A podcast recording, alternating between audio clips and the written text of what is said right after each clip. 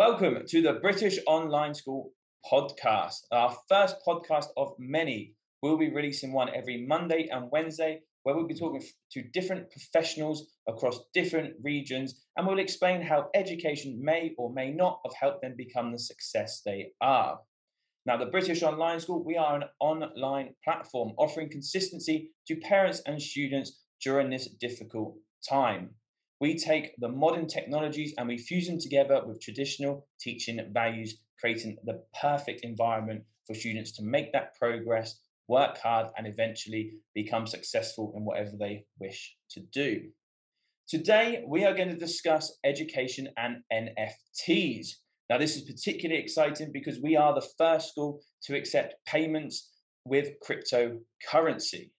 So, without further ado, I'd like to welcome everyone to Professor Cardano. Welcome to the podcast. Hello. So before we begin, a little bit about Professor Cardano. He was one of the first NFT projects to be released on the Cardano blockchain, and he's also one of the founding members of the website that seems to just be keeping it bigger and bigger and bigger at the moment, cnft.io. Now, cnft.io is a marketplace where you can buy or sell all the latest NFTs on the Cardano blockchain. There is currently over 85,000 NFTs up for sale, and plus they've also created their own token, the CNFT token, which they've already sold 54 million of them. Professor, thank you for joining us. And before we begin, could you possibly explain to us what an NFT is? Wow, okay. So the best way to describe it would be a digital Pokemon card. I think everyone knows what a Pokemon card is. So NFT stands for non-fungible token. So I guess the technical definition is where it's non-fungible, it means it's a whole. So it can't be, it's not divisible. So it's just one thing. Like you have one passport, or it can't be divided up and shared among people. You either own it or you don't. Whereas you have fungible tokens, which can be, a fungible token is technically the crypto itself. Like a Bitcoin is, could be, I don't know, 0.001 of a Bitcoin. You just don't get that with NFTs. And each NFT has its unique asset ID. So every single one is unique to that asset. Okay. And what can you explain to us? What is the difference between owning an NFT and then looking something up on Google Images then? Because that seems to be the most common question I get asked, especially when I was explaining that I'm going to be doing a podcast with an NFT creator. What is the difference there? The main difference would be, yes, yeah, you can see these NFTs, but you don't own them, and that's the whole point of this. Like, we now live in a digital world. The pandemic's probably pushed us forward into this online world where everyone's gone online. Everyone's just had to adapt to this nature of online things. And imagine, like, we're only a few years into this crazy, like, internet sort of world, like, in the grand scheme of things. So can you imagine when we were sort of in this Ready Player One type film where you put on your VR goggles and you're in someone's house, you can actually put an NFT on the wall and it'll be like actually having the Mona Lisa on your wall, because it's the only one. It's the uniqueness of it. Like, I could just go online, print a picture of the Mona Lisa out and stick it on my wall. But yeah, you all know that's not the Mona Lisa. But with an NFT, you could go into someone's digital world and you could actually see that their digital NFT is on the wall, and you know that they own it because there's only one of that NFT. Right, okay, that makes sense. I like that idea of actually printing the Mona Lisa off and having it on your wall. And I think that was a very good way of explaining it. Okay, so we've recently seen Visa pay out millions of pounds for an NFT on their logo as well. So what's the difference between the one that Visa brought and your one bought? Because if I'm right, the Visa one was Ethereum and yours is a Cardano NFT. Is there a difference between the two? Yeah, there is. So Ethereum is a completely different blockchain. So we have obviously I'm on Cardano, as you know. My name's Professor Cardano. Ethereum was around before. And the founder of Cardano is called Charles Hoskinson. He was also the founder of Ethereum, but a few founders sort of went their own direction. And Charles has obviously made Cardano. But Ethereum's a few steps ahead. But as people would know, is the gas fees, which is the fee that you pay to do a transaction, is extremely high. It's not as beneficial to be on Ethereum because it costs you so much money to do any transaction. And they recently had a London hard fork combinator, which means basically the code changes, or the way the blockchain is run is changed. And what happens now is you might see it on some exchanges like Coinbase. You'll see Ethereum and then Ethereum 2.0. But what's happening at the moment is it's kind of splitting the chain in half. So some people want to stay on the original Ethereum, and some people want to move over to the 2.0 Ethereum, because the 2.0 one will actually, it burns the gas fee, so it's a depreciating asset now. Whereas before, any gas fees would be done by the node operators, so they would actually make money from it. And obviously, I think they still do, but it's just not as beneficial to them anymore. So obviously, with this depreciating asset, the value of the Ethereum should, in theory, go up, but the supply will go down the more and more it is traded. If that makes sense. Yeah, because obviously, if you're splitting the wealth over two different things, and I guess if they're split into two, they could possibly split into three and four. It's never going to reach the potential it should do. Is that right?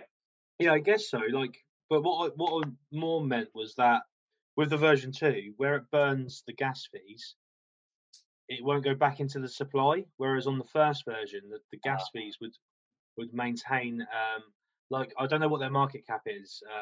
Let's say, for example, it's 40 billion Ethereum. Obviously, now they'll be burning gas fees, which would mean that their total max supply would be could be 39 billion next year, then 38, then 37. So obviously, that in turn, because there's less Ethereum out there in the world, would mean that the price of Ethereum would, in theory, go up because of the supply and demand. I see.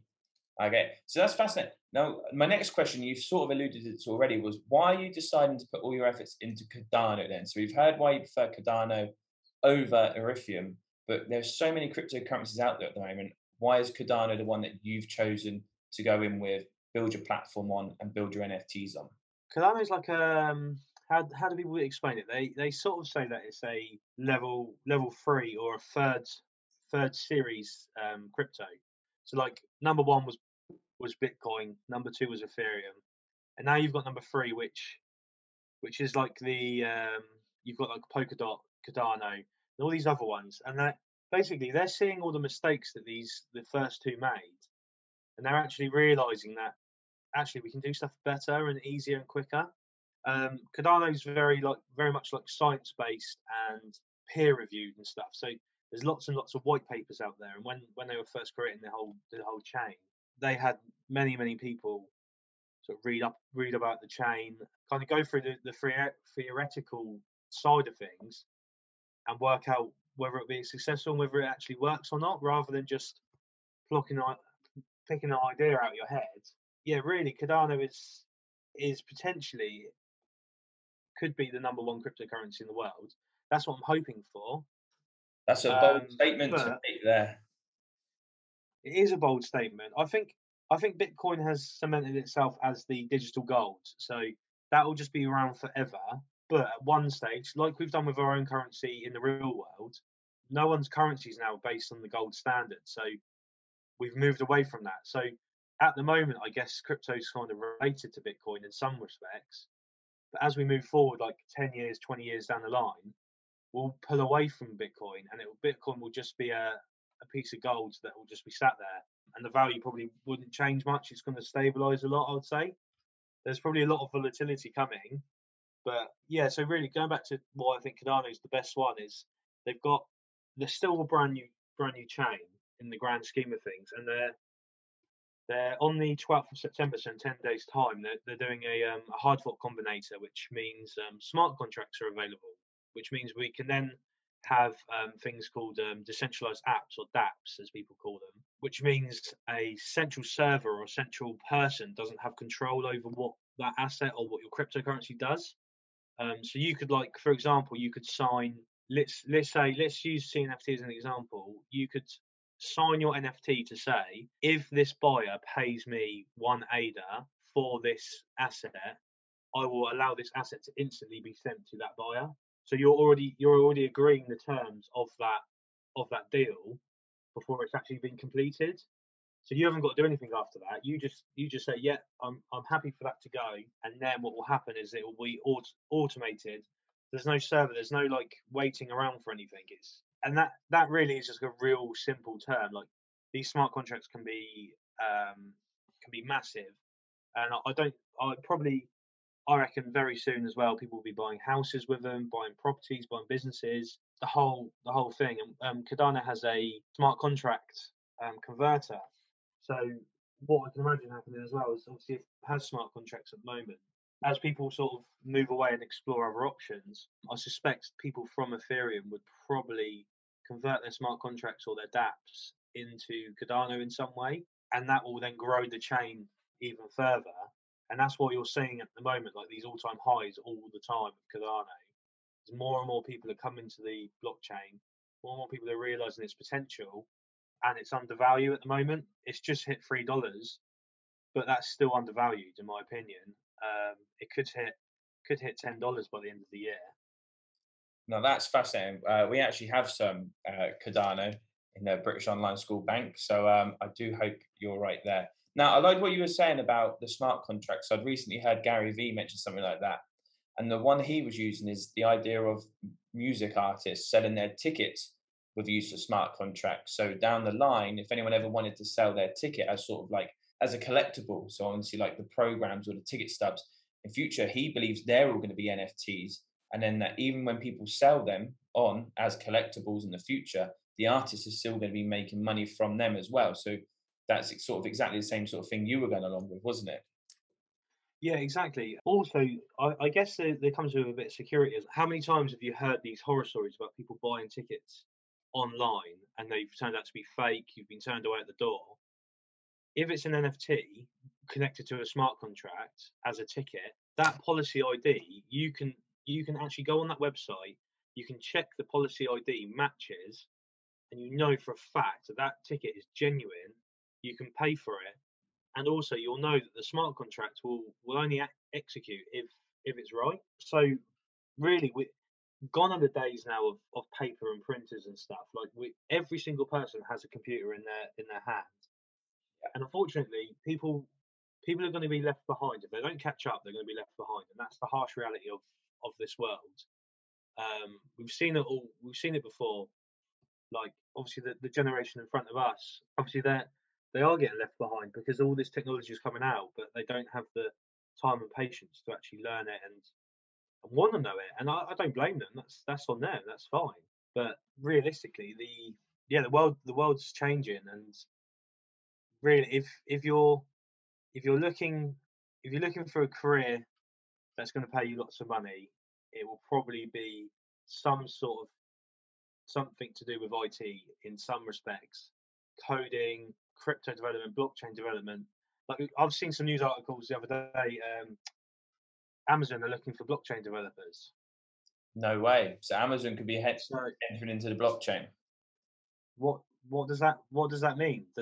Is Amazon looking to take crypto payments?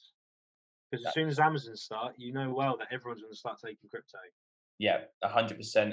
I couldn't agree more with you. And everything you're saying is sort of the ethos we're building this school on. We do believe everything is going to be online as well. We believe everything is heading that direction, hence why we're starting this school, the British Online School. And I completely agree with everything you're saying.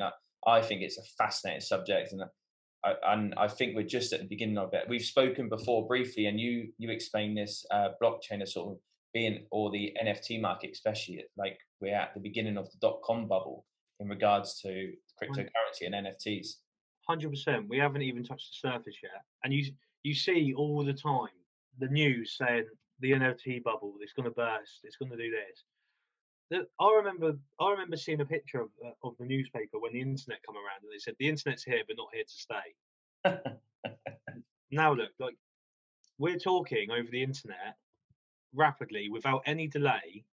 Yeah. Any, you know what I mean? That is our lives, and And people are negative about things. I think people should get behind things because they, unfortunately, like I was just saying, they're going to get left behind. So yeah, you really need to just catch up. And maybe I could do a little talk to your students at one point about crypto and things. That'd be fantastic. Seminar. Yeah, that'd be fantastic. We can organise a Q&A where they can ask you different questions. Yeah. Because that is definitely something we'd like to bring into the curriculum, but obviously it's how do we fit that in, but stuff like that, sort of an extracurricular activity of talking to crypto experts and people in the field. That's a fantastic idea. So we'll definitely take you up on that in the near future. Yeah, absolutely. Yeah, we could even, obviously we've got our blockchain developers and other developers as well. So if they ever need expertise in that sort of area as well, I'm more than happy to lend a hand. That's fantastic. Really appreciate that. Right. So one last question before I start diving into your educational background. What's next for CNFT.io and the Professor? Okay, so what's next? At the moment, the Professor sort of I focused on the CNFT platform, as you can imagine. It was a major task. It's the first ever marketplace of NFTs on the Cardano blockchain, and it's the only one still. No one else has been on the marketplace. You mentioned Hoskinson as the creator of Cardano, but this hasn't been created alongside him at all, is it? This has all been done by you and your other two partners off your own back, and it's nothing to do actually with the official Cardano launch. This is all your own work, isn't it? Yeah, of course, because it is crypto related. Obviously, yeah, Charles Hoskinson is the founder of Cardano, but he doesn't have. Because it's a fully decentralized network, he doesn't have any control over the network, if that makes any sense. Yeah, if I'm just going on decentralized, I think that is one of the key things in the world right now, with stuff that's going on, with things we're hearing in the news, online. The fact that something could be decentralized and not owned by anyone is, what's that saying, made by the people, for the people, of the people. And I think that is a fantastic way forward. Yeah, sorry, carry on, but I just thought that was a good thing to highlight. No, yeah, well, I was reading an article this morning actually about the police in America, and they seized the man's assets. He got pulled over, and then the police overstretched and seized this man's assets. And you just kind of think, if he was holding crypto, he wouldn't be having this problem. Yeah, what's there to take? These governments, exactly, they overstretch the mark, and where does it stop? Like I was reading that the UK want to create their own Britcoin, which is a cryptocurrency, but it's going to be centralised with the Bank of England. That is, I'm completely against that, and that goes against everything that the cryptocurrency world stands by. You can't have a cryptocurrency that's governed by a government. It just doesn't work. It's silly. Yeah. So obviously there's been no white papers about what the actual Britcoin itself, as they're calling it, will do and how it works. So it's obviously a bit hard for me to pass a judgment, but that's what I can imagine. If these governments are going to have control over it. But yeah, sorry, what were we saying? Yeah, we sort of got off the question, didn't we? But I'll repeat it. So what is next for CNFT.io? What's your next big project that's coming up? Or the Professor? Right. Well, so at the moment on CNFT.io, we're growing exponentially. So sort of every single day we're seeing record-breaking numbers coming to our site. And obviously that entail then puts pressure on our servers and on our databases. And then we always have to explore options about growing. So we've already upgraded the servers once already, but this time, this has been the biggest jump, and at the moment the site isn't performing exactly how we'd like it to perform. So we have literally every single developer and every person we have working on a change to upgrade the database, which will then in turn mean that the database can be scalable to whatever the users are. So say, for example, I don't know, there's 1,000 people, and then it jumps to 10,000 users at that second.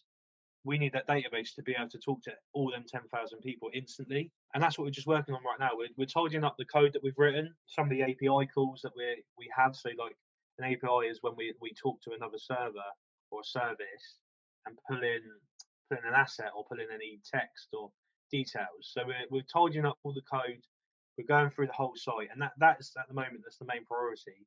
What we have sort of in the features list coming up is we are going to build a minting platform, so you can mint your NFTs directly on our site without knowing any code, and you can mint and list your NFT for sale directly. We're also creating something called Project Launchpad, which would be if someone has an NFT idea and they're an artist or they're a creator, then they will create their project and we'll help them along the way. And then we'll basically, it'll be a vendor machine. So all they'll do is the buyers will send that ADA into the vendor machine, and they'll randomly get back an NFT based on that project. So the project can go off and do marketing, and then obviously sell it directly on our platform as a launch pad to help people grow their NFT projects and brands. We also have, I'm just trying to think, so we're going to be bringing offers out. So if you say if something's listed for 1,000 ADA, what we'll do is we will allow someone to offer, say, for example, 800 ADA, and then the user or the seller can actually accept that offer. We're also going to be bringing bundled listings, so you can, if you have like multiple of the same project, you might want to sell like 3 or 4 of the same kind of project NFTs as a bundle, or do you know, you can even do completely different NFTs. It doesn't have to be the same project, but you could do bundle listings as well. So you can maybe, you might be able to buy like 4 NFTs at one go. We're also going to be bringing auctions as well. So yeah, we've got lots and lots going on. And as for me as the professor, we've got more and more designs coming out, and we're hoping to get down to hydrogen by sort of the end of the year. And also we have the lab that we're going to launch, which is like an interactive NFT game where you can put in your elements and put in your potions and put in other assets that you have, and then it will spit a prize out. So, and that's kind of the way that we're going at the moment, just obviously working out the details and building the whole thing. Well, that's great. And I know we're just touching the tip of the iceberg of what's going on with you, with the professor, with the CNFT, with the NFT blockchain. We could talk about this for hours, but I do need now to get down to the crux of it, because I've heard you mention so many keywords. Lab. I know your Professor Cardano is built on the periodic table. You've talked about paper reviews and research and all this sort of stuff. So it all sounds very educational, what you are doing. So I have to ask now the important question. Do you feel your school education has helped you in creating what you have created and become such a success in it? Now, before you answer, I do just want to say, when I email anyone to join our podcast, I do ask them to answer this honestly, because we know as a school, we can't teach everyone everything. Again, lessons can be learned outside of the classroom, and actually more lessons are usually learned outside of classroom than in the classroom. So don't feel pressured. You have to sort of sell how brilliant school is. We do ask for an honest answer. So once again, do you feel your school education helped you become a success with NFTs and cryptocurrency? No. No. Okay. Please elaborate. I guess I will say probably the School of YouTube helped me the most. School of YouTube, right? Okay, go. Please go into depth more. Because sometimes school isn't for everyone. School isn't built for every single person exactly the same way. It's impossible to learn. But if you're online, you're more comfortable. You're in your own environment. You can chop and change these topics that you want to learn. If what you're learning isn't interesting to you, then you can go off and find a different lesson or a different video to watch, and you'll always pick up, you'll learn, and then you can also do as well. Because sometimes when you're in a classroom, you're just being talked at. Yeah. And sometimes you actually want to do the practical stuff as well while the person's talking. And if it's online, and you know, you can pause the video, you can do the things you need to do to learn as you go. Obviously, some people might just take bit information in, but other people might have to learn as they go. So for me, school taught me the basics, my own drive and ambition, I guess, to learn something new, pushed me over that kind of edge. Like I had no ambition to learn English or to write or maths, for example. Obviously I know maths and stuff, and that is from school. And of course, like I wouldn't be able to talk to you right now without school. But the things that you do after school, I think you learn after school, you know?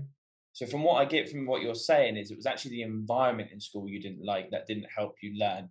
And everything you said about online learning, by the way, we didn't ask him to say that. This is all genuine, and it's not just to promote, obviously, what we're doing, but obviously everything you said does sound very similar to what we're promoting. But so it was the environment, I guess. Yeah, of course. And that's, yeah, and this is one of the reasons why I did agree to come on is I like what you guys have built and are doing.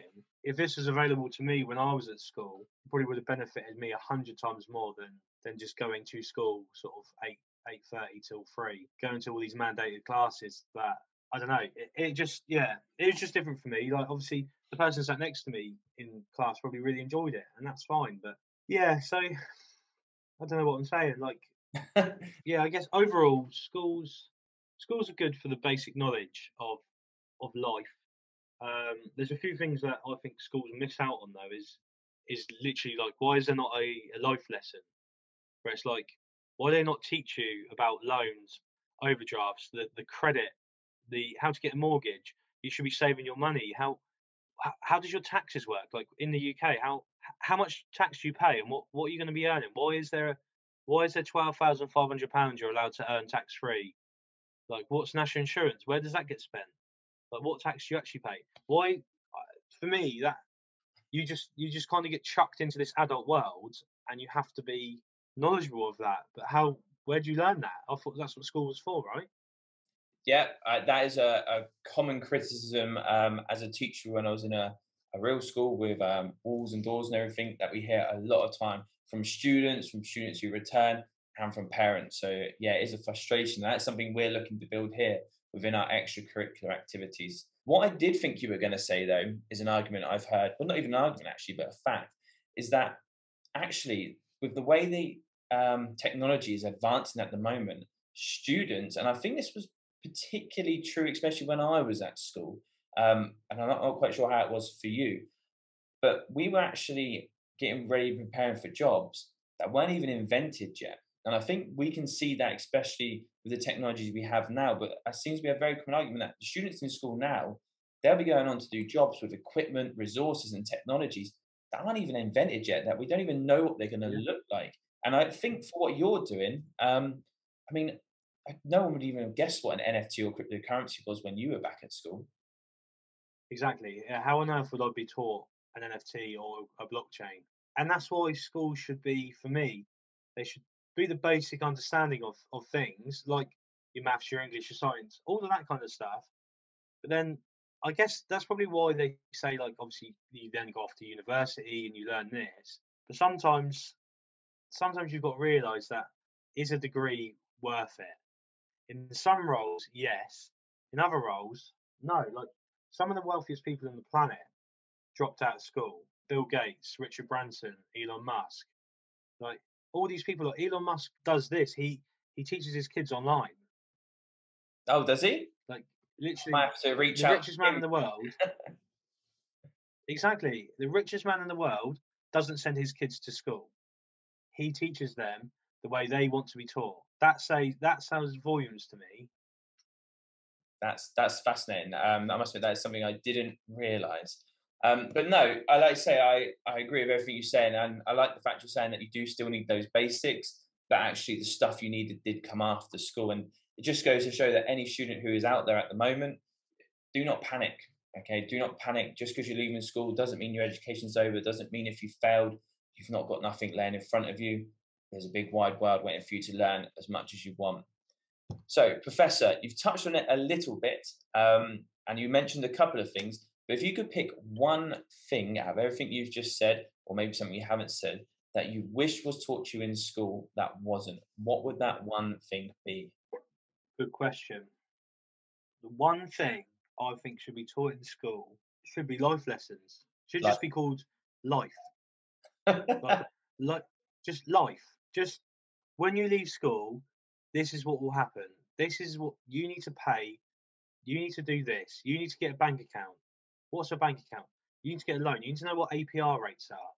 Like, kids are leaving school at 18 and or college, and they're like, "What on earth is all of this?" Like, I have no idea. I'm just like, and also, you've then got to rely on your parents to give you that information, or someone who's close to you to provide you that information.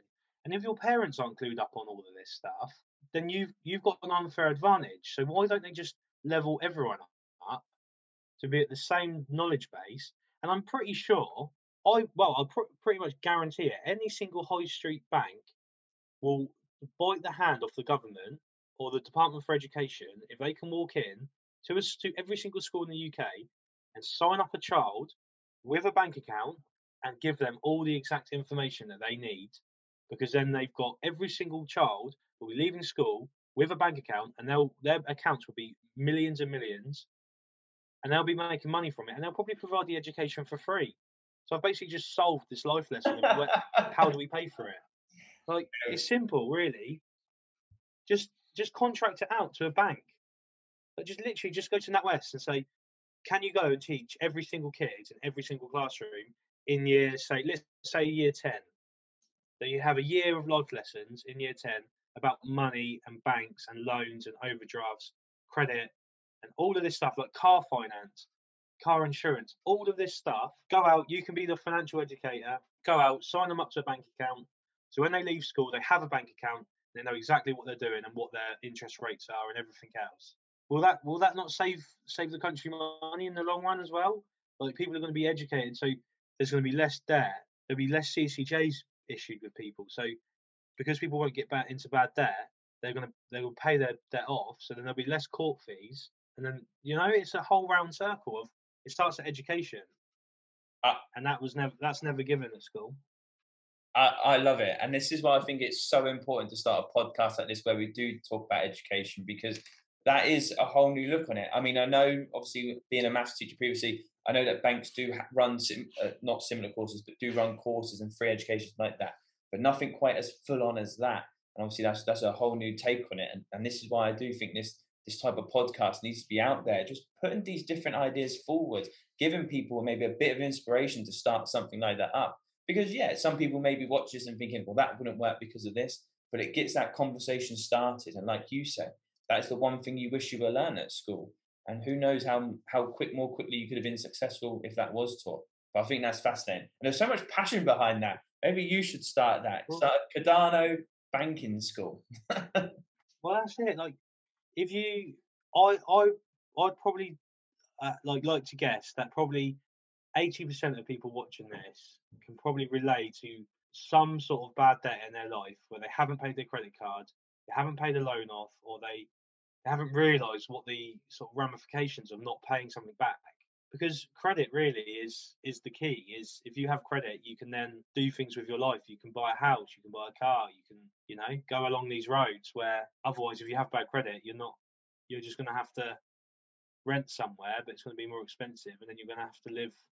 You're not going to be able to afford to move out and buy your own place and then save money and have the things that you like. Yeah, definitely. And I like that word you keep using there, bad debt. And then obviously talking about getting a house and a mortgage and stuff like that, and not calling that bad debt. I think it's Robert Kawasaki, isn't it, from Rich Dad Poor Dad, who relates it as bad debt and good debt. And there's different things with each of them. Yeah, so, yeah, I like the fact you're not saying that all debt's bad, but there is such a thing as bad debt. Yeah, if you don't pay it back, then it becomes bad debt. And that's when you have trouble, because then they're going to charge you for it. I think that's fascinating. And I'm sure there's 101 other things you have that you'd like to improve in the education system. But I know you're a very busy man. So, Professor, whilst even though you say you didn't learn everything you needed at school, but you managed to get the fundamentals, what would you say is your one fondest memory of your time when you were at school? So I think the best time I had was probably when I actually got in trouble. And this was in, I can't remember what year it was. I'm going to say year 8 or 9. And the school at this point had blocked every single game website. So obviously when you're in IT, you can't load any websites to play games on. Obviously when you're kids, that's what you want to do. Yeah. So I thought, right, what I'm going to do is find out how can I host a gaming website that people can have access to all these Flash games. This is when Flash was a thing back then, because obviously it's been discontinued now. And these people can play games, and the school couldn't block my website. So every time they tried to, the site would just change, and it would remain up for ages. And I remember getting my first Google Analytics check, and I think I made maybe £49 in the year for just hosting this game website, because obviously I added adverts to it. And that was my first ever experience with building a website. And for me, obviously my life is on the internet. And for me, building my first ever website that's probably my fondest memory of what I've done. And I also built it at school. So yeah, that's it. So you had entrepreneur blood running through your veins, even at that young age, building a website and making money whilst you slept, or even whilst you attended school. Exactly. Brilliant. And one last question. You could give one piece of advice for those who are currently in school right now, either about to sit their GCSEs or just about to start secondary school, in junior school, one piece of advice that could apply to all students across all years, what would that be? School is better than you think when you're at school. Just enjoy it, because it doesn't last for long. And I wish that I could probably go back to school and do it all over again. I'd maybe do things a little bit differently, but you get to spend time with your friends. You see the people you like every single day. Yes, you have to go to classes and stuff and learn stuff, but really that's not too bad. It's only, what are you doing, 9 till 3? It's not too long.